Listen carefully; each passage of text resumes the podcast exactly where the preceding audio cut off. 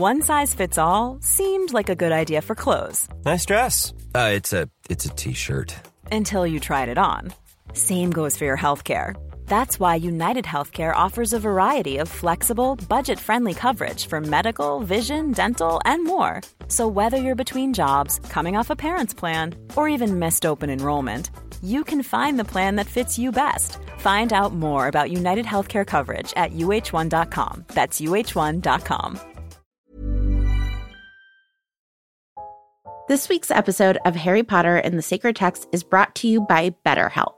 BetterHelp is a mental health platform that provides direct online counseling and therapy services via web or phone text communication. You don't even need to use Floo powder in order to access a therapist through BetterHelp. I think we can all tell in book five that if you keep your feelings bottled up, it can start to affect you negatively. Therapy is a safe space to get things off of your chest if you don't have access to Dumbledore's office. I know in my life, therapy has helped me identify patterns to help me interrupt ones that I don't feel like are healthy and find better ways to cope. If you're thinking about starting therapy, give BetterHelp a try. It's entirely online. It's designed to be convenient, flexible, and suited to your schedule. Get it off your chest with BetterHelp. Visit betterhelp.com slash sacred text today to get 10% off your first month. That's betterhelp, H-E-L-P dot com slash sacred text. This week's episode of Harry Potter and the Sacred Text is brought to you by Me Undies. I have lots of kinds of underwear in my drawer, but I have to tell you that my favorite kind of underwear is Me Undies. I love them so much, and Colette, my wife, is so jealous of them that when Mother's Day came up this year and she wanted a variety of different gifts for Mother's Day, one of the things she wanted was some Me Undies underwear and also their lounge pants. I have a pair of Me Undies lounge pants, and Colette deserves a super soft, super comfortable pair of Me Undies lounge pants. There are styles for everyone, from all black classics to fun, expressive prints, and they come in sizes extra small to 4XL guaranteeing a flattering cut for every body. And like I said already, they have unmatched comfort. Their signature fabric is as soft as a warm hug from your favorite sweater. It's also breathable, stretchy, and oh so comfy, making it ideal for all day wear. MeUndies are also responsibly sourced. They use sustainably sourced materials and work with partners that care for their workers. Get 20% off your first order plus free shipping at MeUndies.com slash HPST. That's MeUndies.com slash HPST for 20% off plus free shipping. Me Undies, comfort from the outside in. Chapter 19 The Hungarian Horntail. The prospect of talking face to face with Sirius was all that sustained Harry over the next fortnight, the only bright spot on a horizon that had never looked darker. The shock of finding himself school champion had worn off slightly now, and the fear of what was facing him had started to sink in. I'm Matt Potts. And I'm Vanessa Zoltan and this is Harry Potter and the Sacred Text. So, Matt, we're talking about the theme of annoyance today. And so we thought that in our Every Flavored Bean conversation, we would list some of the things that annoy us about the Harry Potter books. Yeah, and to be clear, not to get into our theme conversation too quickly, but you know there are things that are deeply problematic about these books, yes. which we talk about sometimes. That's, That's not, not, what, we're, we're talking ta- about. No, because those things don't annoy; those things concern or frustrate or even or anger, infuriate. But, right? right? But annoy is different. But totally. we'll talk about that. And you will talk about that in the story you tell for us, Vanessa. So it was recently Hanukkah, and I was invited to my beautiful, brilliant, lovely friend Julia's house for a Hanukkah party. And Julia is 11 years younger than I am. And she's also one of my best friends. Like, I don't think about the fact that she's younger than I am very frequently. And Peter and I went over early for the party to help. Julia has a beautiful baby who I love. And so Peter and I went over early to help with the baby so that Julia could set up for the party. And we helped set up for the party and we brought some food for the party, right? Like all the things you do when one of your best friends throws a party. Mm-hmm. And then people started arriving. And guess what, Matt? Most of Julia's friends are around the same age as she is. That makes sense. Yeah, it makes sense. And I'm 11 years older than Julia, and Peter is 12 years older than I am. So Peter was a full generation older than the people in this room. Now, Peter is this mysterious thing called an extrovert. So he was still having a great time at this party. He's like chatting with people. He also, you know, he's a professor. So like he regularly interacts with people this age. He's having a great time. I was having less of a great time. I was like, I feel so old. It felt fine when I was like helpful and I was just hanging out with Julia. But now I'm just a guest here and I am not enjoying myself as much. So I go up to Peter and I was like, I think we should head out. Like, this officially feels weird that we're here. And right as I'm whispering this into Peter's ear, a young man comes up to us and goes, Hi, are you Julia's parents? And this just like wave of annoyance came over me. And I was like, Nope, and walked away went to Julia and was like, I'm leaving.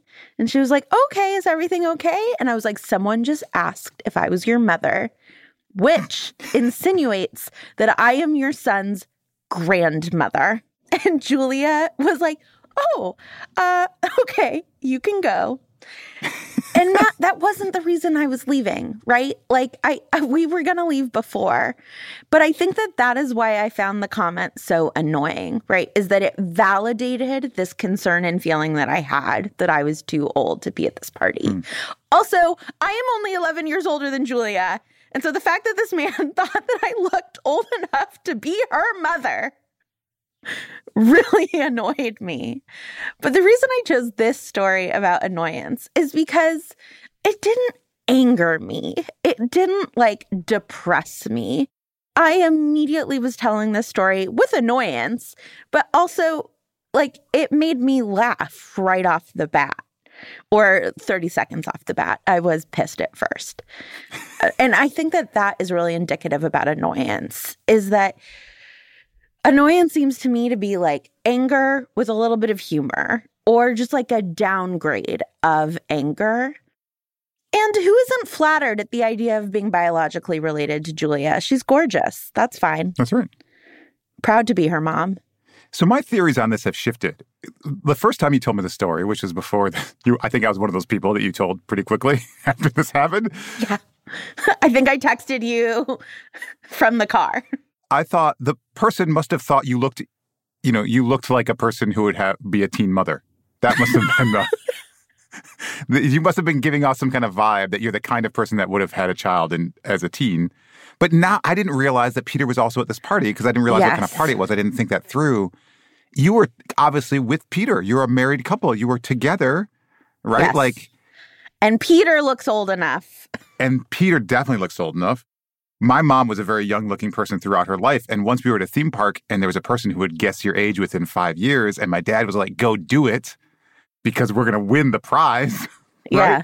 But my dad, prematurely gray, and the guy got it five years on the low side because he's figuring, right. You know, he's trying, there are other signals. So I think it's Peter. It's all Peter. You're fine. Yeah, totally. Here's the really interesting thing about annoyance.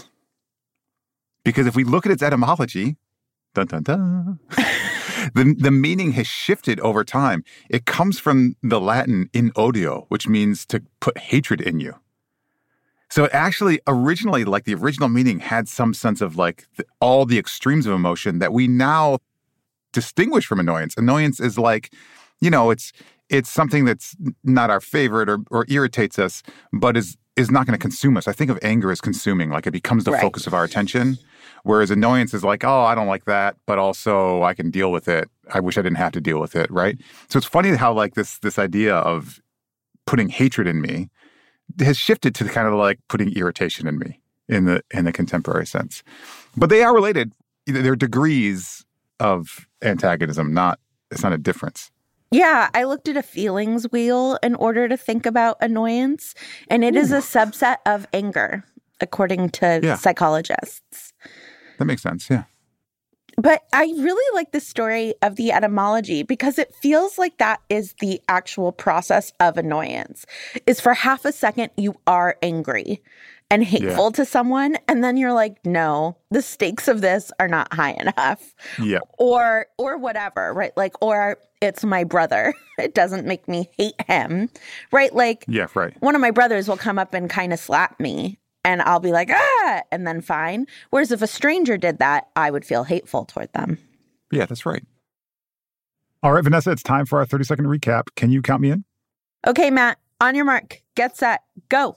So Harry is still going to be the champion. He doesn't feel great about it, and then the story comes out, and it's all uh, it's all it's just false, and that makes things worse. People are teasing him, and he's very upset. And he sees Cho, but Cho's not. Cho's rooting for him, which is kind of nice. And then Hermione says things, and then uh, they go to Hogsmeade, and in Hogsmeade, Hagrid and Moody are like, "We see. Well, Hagrid doesn't, but Moody does, and he says, "Come see me," and he does go and see Hagrid, and Hagrid sa- takes him and Madame Maxime to go see the dragons. He's like, "Oh, everyone's know that there's dragons." Then he goes back and he talks to Sirius, and Sirius says about the dragons. Oh, I have to go. Be warned.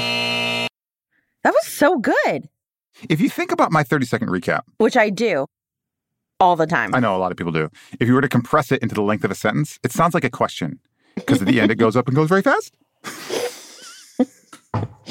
so if you were able to like, if compress it all into like five seconds, it would sound like I was asking a 30 second question because at the end I get very high pitched. Okay, Vanessa, are you ready? I am. Three, two, one. Go. So Harry is really annoyed with everybody because they're not believing him and Ron isn't coming around and he's actually getting pissed about it. And Hermione is like, that's fine, we can study in the library. And Viktor Krum is in the library and she's like, oh, it's so annoying. He's not even hot.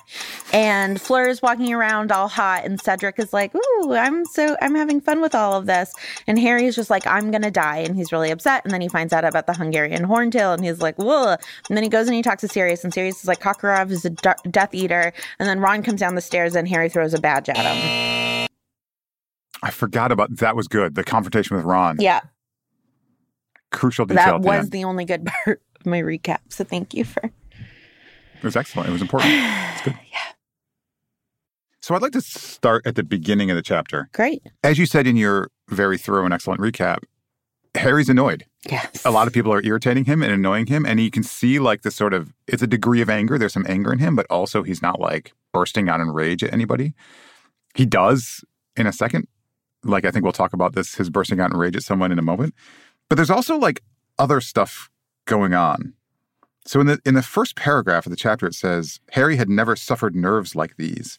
They were way beyond anything he had experienced before a Quidditch match, not even his last one against Slytherin, which had decided who would win the Quidditch Cup. Harry was finding it hard to think about the future at all. He felt as though his whole life had been leading up to and would finish with the first task. Right? As you said in your recap, he's worried about dying. Like, so there's annoyance here, but there's also like straight up fear and overwhelm, right? Which I'm not trying to say those are the same things, annoyance, but I'm also uh, like a lot of these negative emotions overlap and contribute to each other, right? I think that if one is overwhelmed and scared, you're more likely to, I think, feel anger, right? You're more likely to feel threatened and feel stressed and to react with anger or annoyance at things that might not otherwise anger and annoy you. There's a lot going on with Harry here, and the annoyance seems to be one of a matrix of kind of negative feelings that he's having to navigate right now. Yeah, I think that being annoyed with someone is sort of like a repelling charm, right? It makes you sort of push away from Ooh, people. What a great Harry Potter term. Thank you. Right. It's a way of pushing people away, being annoyed with them. And anger can be a way to push someone away, but it's also a form of intimacy, right? At the end of the chapter, Harry is so angry at Ron. He's like, I wish he would punch me, right? Like, Yeah. I wish that we could just fight. And instead, they are keeping each other at an arm's distance. And I think that when you're angry, you're more easily annoyed because you want to keep small things that bother you at an arm's length. You have less patience. And so Yeah. things that you can usually tolerate, you're right, like you're like, no, get away. I'm busy feeling this other thing. And annoyance almost feels like a it's a like dealable amount of anger, right? All I had to do was get away from this guy who thought I was old enough to be Julia's mom, and then uh, my situation was solved. Whereas if I'm angry about something like elves' rights, there's no like small action that I can take to remove myself from the situation. Yeah. You know, it makes me think about sort of anger. We were talking about annoyance as a subcategory of anger. I'm not sure what your feelings wheel would say about this, and or even people trained in mental health and psychology. But also, I want to think about like anger as a subcategory of fear or as an outgrowth of fear. Yeah. Right? We think about like when we are stressed and afraid, which Harry definitely is. Right? Biologically, we respond with either fighting or fleeing, right? Fight or flight. And his the annoyance thing, which is kind of like, just get me away from this. I'm stressed. I'm afraid. Here's the thing I don't like. I don't want to deal with it. That's kind of where Harry is at the beginning of the chapter. Like when people are insulting him and teasing him about the newspaper article, there's a part of him that wants to turn around and yell at them. There's a part of him, you know, kind of endorsed by Hermione that says, walk away from it, just ignore it, right? Just like flee from it. He wants to fight Ron at the end, right? Like all these things. I mean, the, the, dominant emotion at the beginning of the chapter seems like it's not annoyance. It is like this absolute fear of being exposed in front of the school, which is one fear, like just being embarrassed in front of everybody because he's going to do poorly. But then a deeper fear of like, also, I might die, right? At this task. And then also, this is like the subset of everything since the second chapter of this book that we're now 300 pages into. Also, I had this dream about Voldemort and I think I might die, right? Like, so like there's there's all this deep fear. So of course he's easily annoyed, and of course he's easily angry.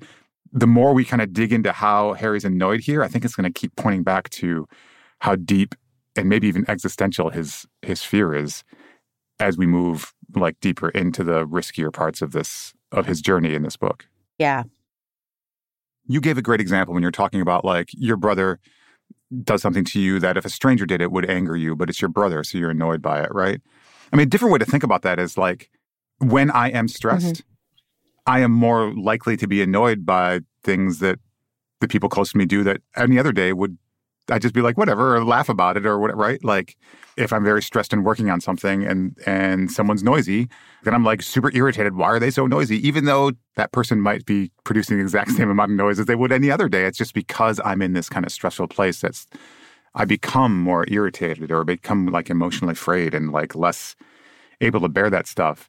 And that's not really about like having a just reason to be angry. Right. That's about me being stressed and more inclined to to anger, right? And the annoyance version of anger, which is like, this isn't actually a real thing. It's not actually threatening me in any serious way.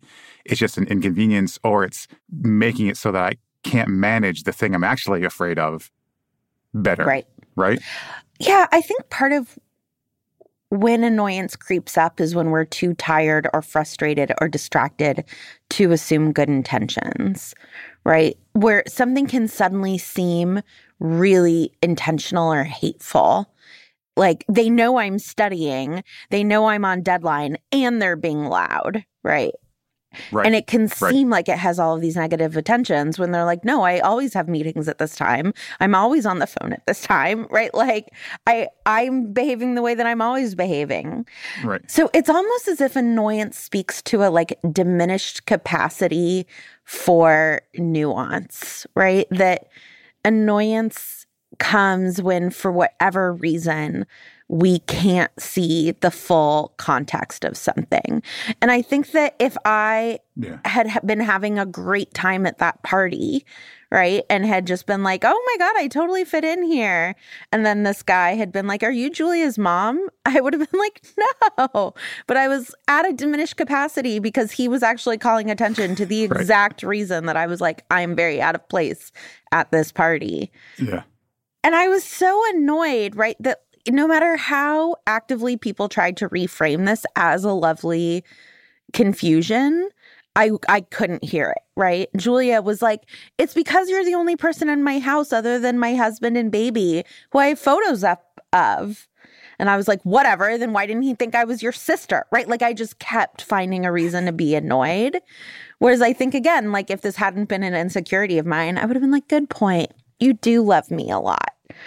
it feels like annoyance is an arrow, right? That's like, oh, this is probably about something else.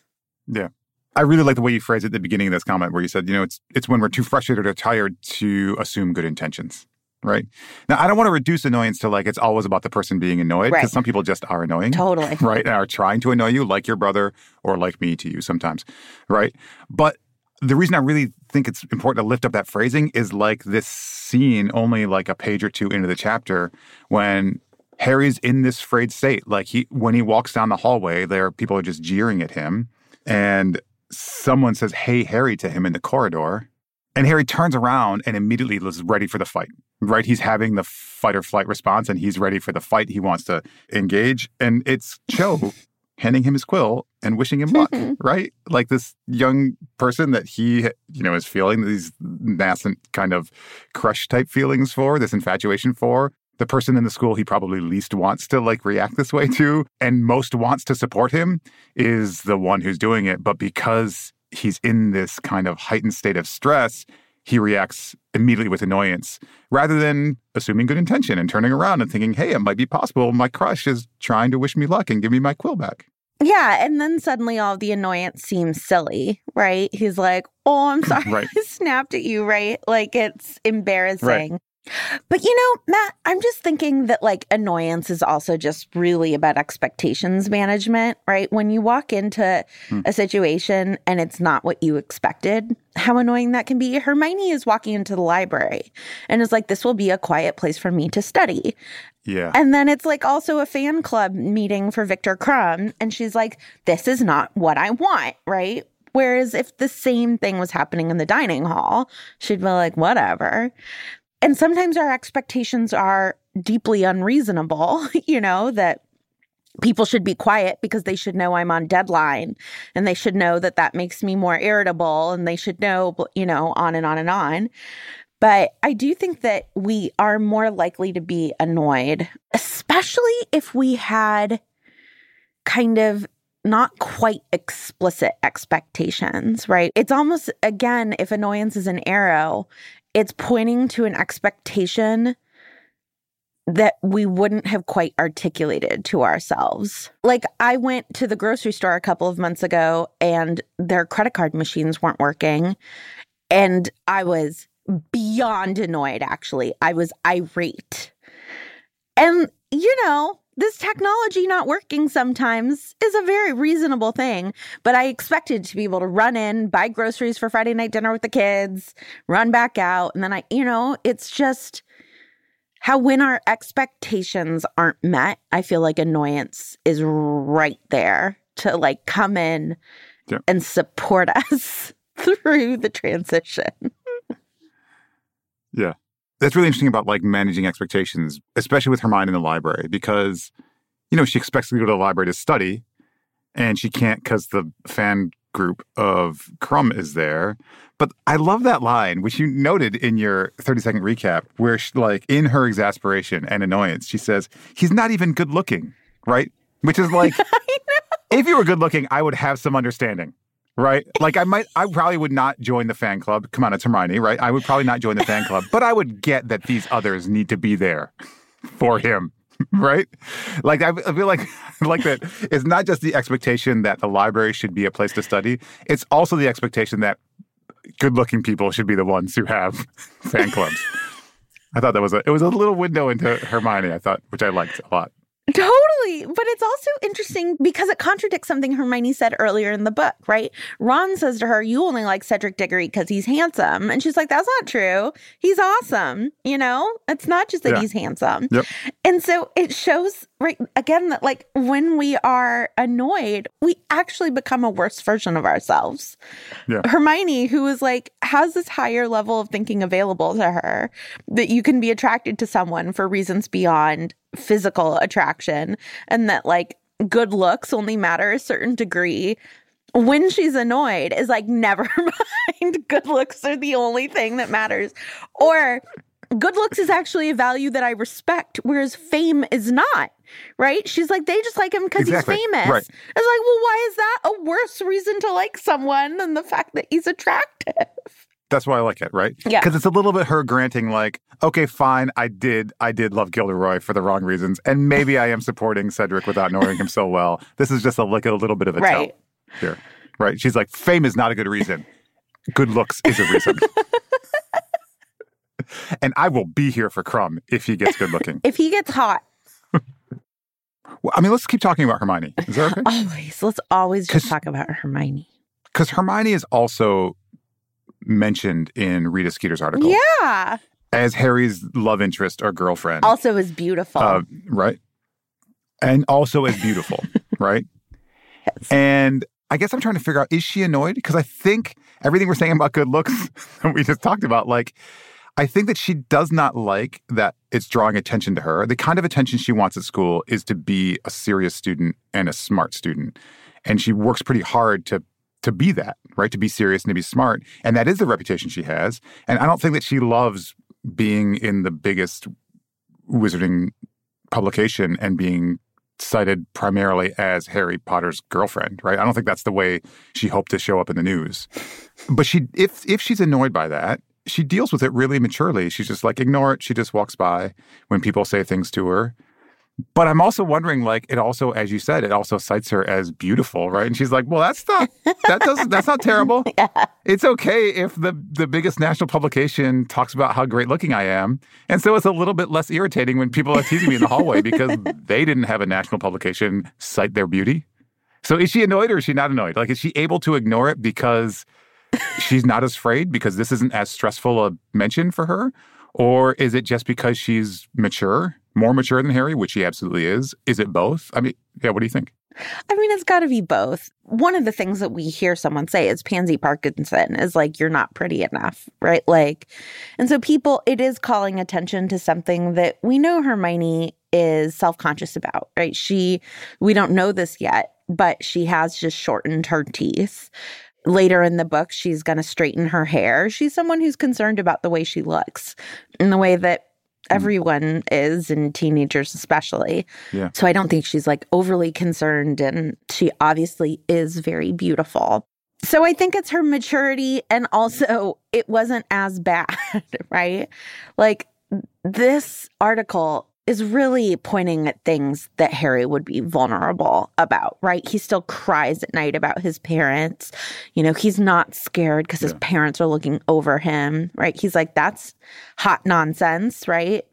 My parents haven't yeah. been able to look over me from the Dursleys. And, you know, that's a complicated bit of magic that we'll talk more about. And of course, the article being written about him is one of the things he's most insecure about, which is the fact that he's always the center of attention and he just wants to be yeah. in the stands and like cheering for Cedric and being a regular Hogwarts student. Yeah. So, yes, Hermione is more gracious, but her level of difficulty is much lower. Yeah. I think that's really that's really right because there's a way you could read this article, which it, it is actually flattering to Harry. It makes sure. him the center of the story. It, it it even though it talks about these moments of like vulnerability, they're like the exceptions that prove the rule that he is a hero. It's like the classic what we talked about last time that she's trying that Skeeter is trying to fit him into this hero trope, where like oh the the strength of the hero is even more compelling because that sometimes he cries, yeah. right? Like that's that's the story she's trying to tell. But you're right, he's exhausted by this. This has been his whole life since he entered the wizarding world. And he's tired of it. Whereas Hermione has never had that kind of inflated sort of story told about her. And so it lands differently for her. And Ron definitely has not had that story. And how much would he love to have that kind of story told about him? And I hadn't really thought at all about how this is affecting their dynamic as a trio. The fact that Hermione was also folded into Harry's fame and Ron is still on the outside of it like you're right that that must really be like affecting their dynamic in ways that aren't going to help them resolve it right? Especially with hermione in this chapter more and more actually trying to be a conduit towards them talking her showing up in the daily prophet is not going to help her do that or help ron talk to her or to her. Hey i'm ryan reynolds. At mint mobile we like to do the opposite of what big wireless does. They charge you a lot we charge you a little. So naturally, when they announced they'd be raising their prices due to inflation, we decided to deflate our prices due to not hating you. That's right. We're cutting the price of Mint Unlimited from $30 a month to just $15 a month. Give it a try at mintmobile.com slash switch. $45 up front for three months plus taxes and fees. Promo for new customers for limited time. Unlimited more than 40 gigabytes per month. Slows. Full terms at mintmobile.com. This week's episode of Harry Potter and the Sacred Text is brought to you by Redfin. Let's say for some reason you can't get back to Grimmauld Place, so you need to find a new home. If you're like me, you would go to Redfin. Redfin updates their listings every two minutes and sends you personalized recommendations, so finding the home that's perfect for you has never been easier. If you see something you like, just book a tour straight from the app. And when you're ready to buy, an experienced local Redfin agent can guide you through the whole process. And if you're looking to sell, Redfin agents know how to get you the best price possible for your home. That's because they sell twice as many homes as other agents. With a listing fee as low as 1%, Redfin's fees are half of what others often charge, which means you'll have more money to put toward your next home. They even have a function where Trelawney will tell you whether or not she can see you in this house. Redfin. It's how Molly found the burrow. Download the Redfin app to get started.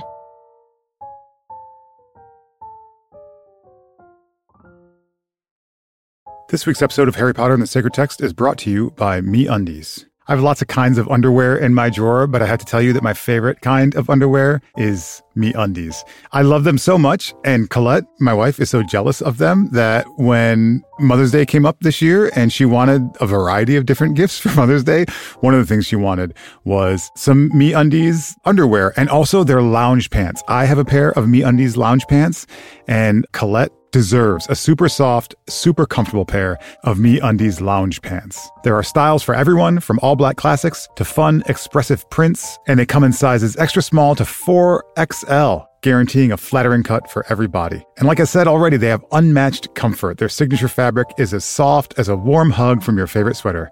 It's also breathable, stretchy, and oh so comfy, making it ideal for all day wear. MeUndies are also responsibly sourced. They use sustainably sourced materials and work with partners that care for their workers. Get 20% off your first order plus free shipping at MeUndies.com slash HPST. That's MeUndies.com slash HPST for 20% off plus free shipping. MeUndies, comfort from the outside in. Very. Do you mind if we transition to Ron for a moment here? Yeah, please. Yeah. Because it struck me reading this chapter through this theme that what Ron is, is annoyed. And that is why he wants space yeah. from Harry. He's not actually mad at Harry. He's annoyed. He's like, I'm sick of this. I'm sick of you always being the center of attention. And I think if you really asked him and, you know, were able to sort of like give him Veritaserum, he would be like, of course, Harry didn't put his name in, right? He's just tired of this. Whereas Ron's annoyance pisses off Harry it is beyond annoyance. He's angry. And that yeah. anger comes from hurt and a sense of betrayal, right? And frustration that Ron sort of can't see past himself. And I think that that is part of why they can't talk. Harry wants to scream and fight because he's pissed.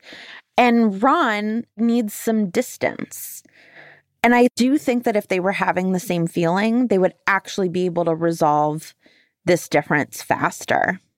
Yeah, that's totally right. I, I mean, again, I hadn't really thought about it this way, I, the, but I think you're right. Ron is annoyed, and Harry is angry that Ron's annoyed because. I mean, we hear some of this, like in in the last chapter when we talked about this, where Harry's like, "How could Ron want what I have?" Right this is awful when the only thing I want is what Ron has. Right. I want to have a family, right? I want to have like a place where I feel at home and loving people all around me who I can count on and all these things. And he's mad that Ron's like taking it for granted. Like, how could you be want this when you have everything that I could ever want? And it doesn't go in the reverse, right? Right. Ron wouldn't resent Harry for wanting what he has. Right. Like he kind of like, yeah, I get that you want this. This is great, and I wish you had it, and you could be part of ours, right? Like he, you're right. That's why it's annoyance in the one direction and anger in the other, because Harry can't understand why Ron would be jealous when Harry's jealous. Harry wants that. Harry wants that family and that and that life.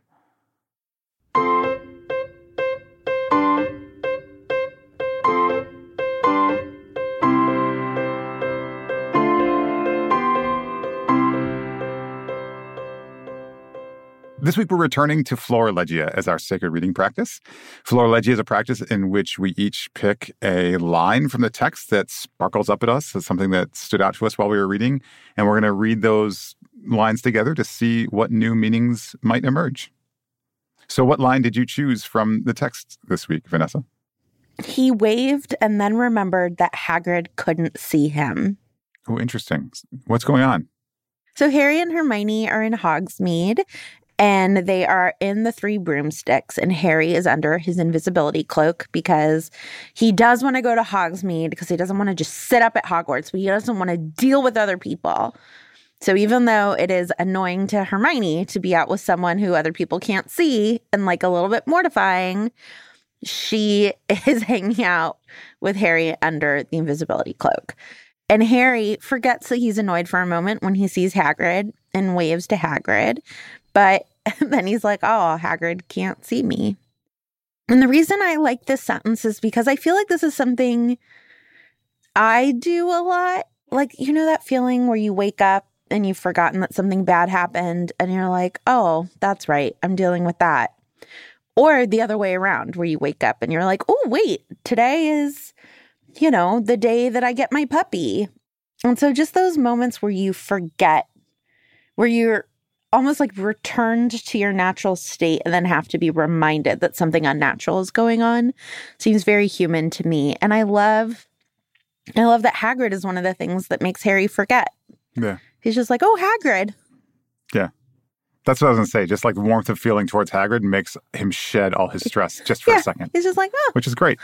hey. Oh shoot, you Yeah. can't see me. Oh, that's right. I'm mad." Okay, what sentence have you picked, Matt? So this is my line. Harry could see a strip of gleaming yellow beneath its wrinkled black eyelid. So the reason Hagrid wanted Harry to come to his hut was because he was going to give him a little, kind of cheat a little bit and give him a glimpse of what he was going to face in the first task, which is these dragons. Now, Hagrid doesn't know what the task is. He just knows dragons are involved. And I think he's partly excited just to show the dragons to Harry, but I think he also kind of knows that this might help Harry do some planning. I like this line because the dragons have just been stunned. The handlers are having trouble controlling them, and they've just been stunned. And the Hungarian horntail, which Charlie Weasley, who was there, reveals is the most dangerous or the most frightening or the most formidable of the dragons, has just kind of fallen. And Harry's looking at this dragon. And thus, this line, he could see a strip of gleaming yellow beneath its wrinkled black eyelid. It's just a really, a really telling image because it it shows rather than tells, which is what fiction's supposed to do, or good literary art is supposed to do, right? Like something about that image shows that even though this thing has fallen asleep, the power, the energy is still there. There's still that like that gleaming yellow is like the persistence of this thing that is just below the surface of this wrinkled black eyelid. It just kind of captures the sense of a danger that has been temporarily quelled, but is still there and that Harry's gonna have to face pretty soon. Let's put the sentences together and see what happens. We'll read yours first this time. He waved and then remembered that Hagrid couldn't see him. Harry could see a strip of gleaming yellow beneath its wrinkled black eyelid. Oh, I love this. He's like trying to get Hagrid's attention because he's like, it's not asleep. Hello. you did a bad job. Or, uh, you know, because it's Hagrid, maybe it's he's waving to get Hagrid's attention because he's like, it's in distress and I know you care, right? Like, hey, Hagrid, it's not asleep. Help. It's scared. I like that reading a lot. Yeah. I mean, I was thinking something about vision, something about like not being able to be seen, but I have the sense that if that yellow strip is still gleaming, maybe the dragons can still see Harry and is looking at Harry. But I really like your reading, which is like trying to signal to Hagrid, like, you know, that these that these creatures are in distress. Because it seems like Hagrid is mostly just kind of excited and marveling, I know. you know? It's confusing. I feel like it's poorly written. Yeah, maybe, but you know, like I, I'll go to the zoo and see a tiger and just be absolutely in awe of the tiger without doing much reflection upon maybe the welfare of the tiger, which is my fault, right? Like I just, Is that true? you know, I feel like you're like, oh, poor tiger. Also, isn't it beautiful? I feel like we can hold both of these things. I think we can hold them both, but I'm not sure we can hold them both. I'm not sure I always hold them both in the same moment. Like I can walk into the zoo being, I'm concerned about this tiger. And I can walk out of the zoo thinking, I'm concerned about that tiger. But like if I see the tiger get up and stretch or like the lion roar that particular roar, in that moment, I'm just like, holy moly. Yeah. That's a lion. And you're like, oh, I'm in danger. this is not how it should be. I should not be this close to that big cat. And I just feel like that's what Hagrid is feeling in Yeah. this moment. And and Harry's just still right waiting, like, hello, come back. Yeah. Hi. There, there are it's sad. magical creatures in need of care, professor of the care of magical creatures. right. But I really liked something else that you said, which is the dragon can see Harry, right? That it's just like the reciprocity of this relationship. And again, I think that there's something Hmm. very upsetting about the fact that we think that we see the animals at the zoo, but we don't feel seen by the animals at the zoo, right? Like that there's this lack of Yeah. like mutuality that I think that there clearly is here Yeah. in the way that you read this. If these two sentences in conversation with each other are about sight, which they do both have that word see, Yeah. I, I really like the idea that it's not just that Harry can see the dragon, but the dragon is keeping her eyes open in order to potentially implicate Harry. Yeah. Okay, let's flip the sentences and see what comes about. Harry could see a strip of gleaming yellow beneath its wrinkled black eyelid. He waved and then remembered that Hagrid couldn't see him. Oh, ah, so I'm getting like, it becomes a little bit jaunty yeah. now, this reading. Like, I'm following on your kind of continuation of my thought that the, the dragon can see Harry. And so, like, the dragon is looking at Harry and then gives a little, the, the dragon who gives a little wave to Hagrid and says, like, yeah, I'm still here. You think you have me under control, but it's just for a moment because I'm still here. Hey, Hagrid. the thing I love about the sentence you picked, Matt, is that the the dragon doesn't want to go to sleep, right? And I think that mm-hmm. my sentence can highlight that, right? It's trying to stay awake and resist this and get a different kind of attention than the attention it's getting. Right? It's getting the attention yeah. of, oh, you're so fearsome. And the attention it's trying to get is, no, I'm in distress. And this feeling like, but Hagrid can't see me and my full dignity right now. Right. Hagrid is objectifying yeah. them and and that is distressing in its own way. Yeah, I think also I it sounds like from the conversation Hagrid's learning some of these distressing details from Charlie. Right. Yeah, right? that's true. Like I wonder if this is going to be the kind of thing where Hagrid goes home and he's like, "Oh, this doesn't sound right." Yeah, you know what I mean? Totally. Like kind of like going home from the zoo or whatever, right? Yeah. Yeah. Yeah. I hope so. Matt, thank you so much for your fearless leadership through this wonderful conversation. Thank you, Vanessa. It was fun. Always is. Always is. This week's episode of Harry Potter and the Sacred Text is brought to you by Redfin. Let's say for some reason you can't get back to Grimmauld Place, so you need to find a new home. If you're like me, you would go to Redfin. Redfin updates their listings every two minutes and sends you personalized recommendations, so finding the home that's perfect for you has never been easier. If you see something you like, just book a tour straight from the app. And when you're ready to buy, an experienced local Redfin agent can guide you through the whole process. And if you're looking to sell, Redfin agents know how to get you the best price possible for your home.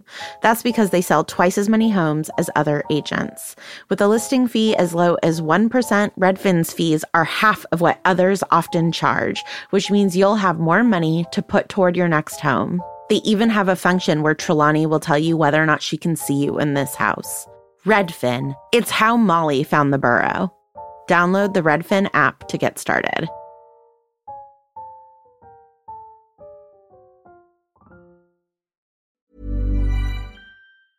Hi, I'm Daniel, founder of Pretty Litter. Did you know cats tend to hide symptoms of sickness and pain? I learned this the hard way after losing my cat, Gingy. So I created Pretty Litter, a health monitoring litter that helps detect early signs of illness by changing colors, saving you money and potentially your cat's life. Pretty Litter is veterinarian developed, and it's the easiest way to keep tabs on your fur baby's health right at home. Go to prettylitter.com and use code ACAST for 20% off your first order and a free cat toy. Terms and conditions apply. See site for details. Imagine the softest sheets you've ever felt. Now imagine them getting even softer over time. That's what you'll feel with Boll and Branch's organic cotton sheets. In a recent customer survey, 96% replied that Boll and Branch sheets get softer with every wash. Start getting your best night's sleep in these sheets that get softer and softer for years to come. Try their sheets with a 30-night guarantee. Plus, get 15% off your first order at bollandbranch.com. Code BUTTERY. Exclusions apply. See site for details. Now we have a voice memo from Ingrid. Hi, Vanessa and Matt. It's Ingrid. I just listened to book four, episode two on earnestness. And um, I just wanted to thank you for the new spiritual practice. I don't know a lot about Buddhist practices, and it was really inspiring to go through with you. So I'm excited to keep doing it.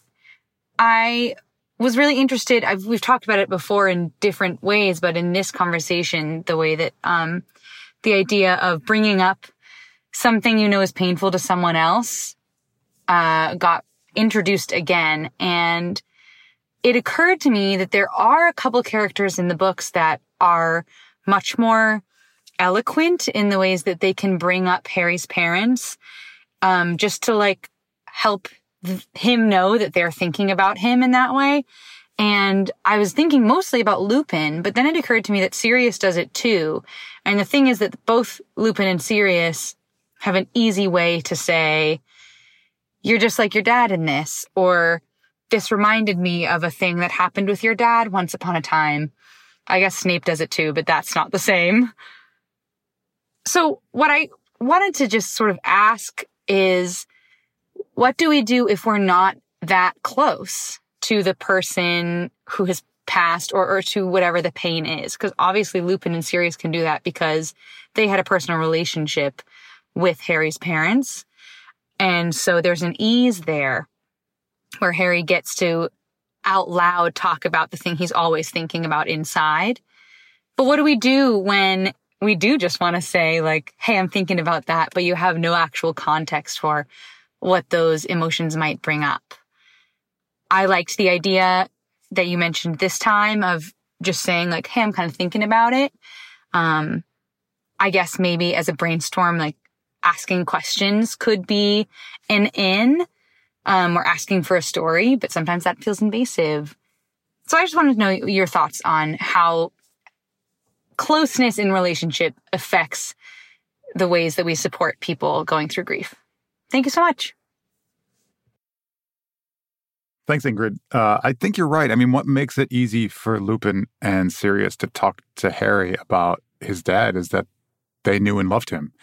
And so what Harry feels is like their love coming through their comments. And it makes it tricky. I think you're right when you don't know the person in question and you don't want your comments to sound hollow or false. As we mentioned a couple episodes ago, my mom recently died. And a lot of folks expressed condolences about that. And all of them were meaningful. And I'm grateful for all of them and, and they were all valuable. Um, but one of the ones that like actually affected me a lot in a in a positive way was from someone who didn't know her. A lot of the people who were giving condolences were people who didn't know her because they're part of my life, not necessarily hers. One of the most meaningful comments was a person just said, "No, you know, I obviously didn't know your mom, but I know you and your family, and I know how much she meant to you. So she must have been pretty great because you have a pretty great family, right?" And that meant a lot because I, even the person wasn't pretending to know anything about my mom, but the person was speaking from the love that they did have, which was love for our family, right? And to me, that was a that was really meaningful comment, and actually also spoke directly to the thing I was feeling too, which was I was still feeling my mom's love in our house and in our family, and and so even though this person didn't know my mom directly, she was able to, to kind of tap into that and make it feel real and true. And I think that's that's all you're trying to do when you're trying to console someone or offer condolences is to not pretend to be anything you're not, but to speak to the truth you do see. And as long as you do that, I think people will receive those comments and receive them with gratitude. Yeah, I don't have anything really to add, Matt. I think that we all love each other imperfectly and you know, based on our conversation that we had today, right? Sometimes just because someone is annoyed maybe in the moment by the way you handled something doesn't mean that you did something quote unquote wrong and yeah.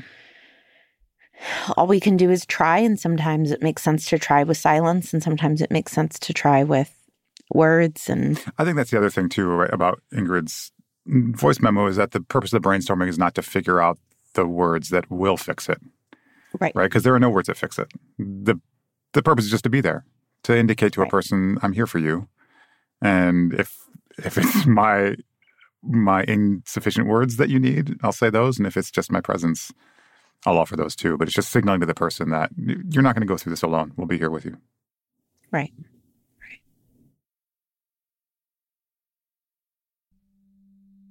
It's now time for us to remember members of our community who have been loved and lost. Chip Collish, who was 37 and a loving father of four, Siraket Duvan Utclev, who was 49, a mom, stepmom, grandma, and a dedicated teacher. Mary Bell Gordonier, who was 90, and a grandma who loved the babies.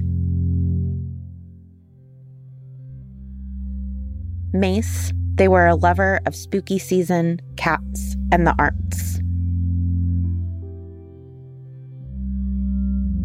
Troy Hopper, who was 62, a loving father and husband, and a devoted community member.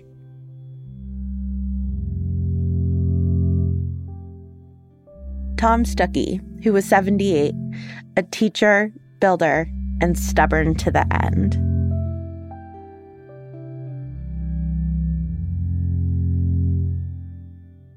May their memories be a blessing.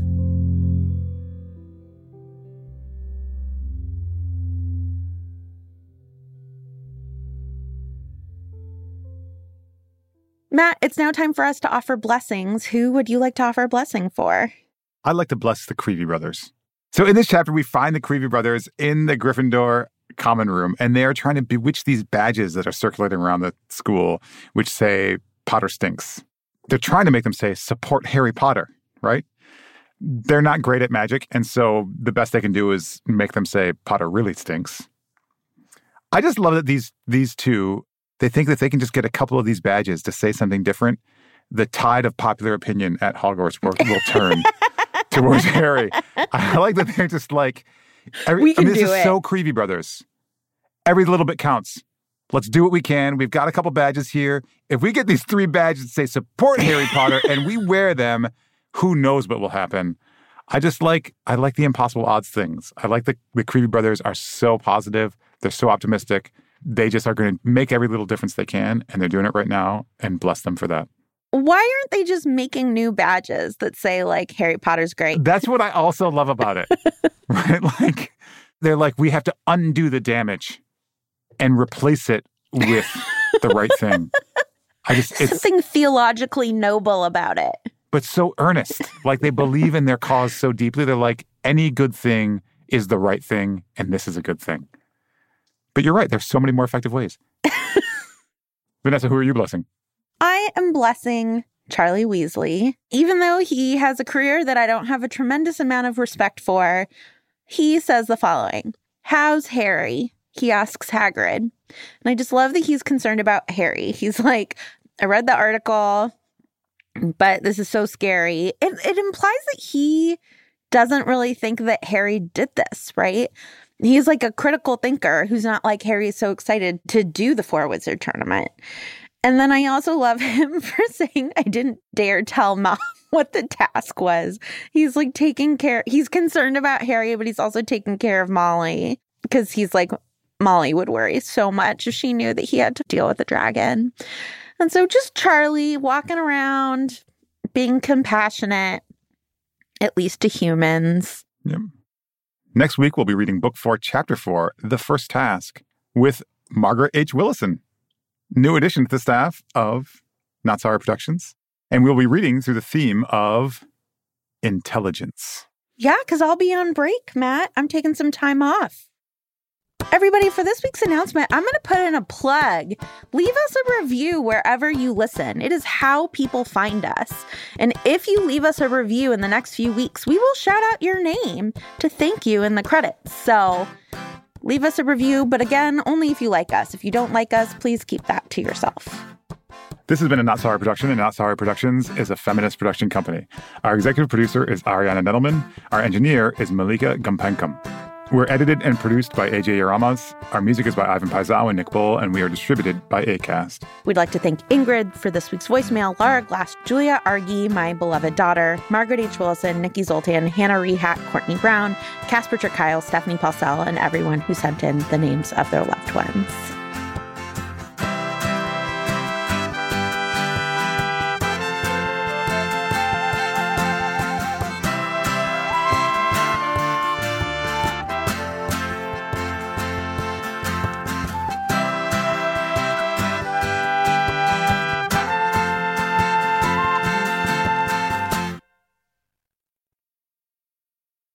But you're right, there's so many more effective ways. They could just they could just paint on a sheet. Go Harry. and Take it to the first task. Yeah. It would be more effective than what they are doing, but they will spend hours making these badges say Potter really stinks. God bless them. Spoken as a true Detroit, Detroit Tigers fan. I think you're right. That's probably probably why I like it so much. I'm not to. Futile effort in the cause of good. Okay.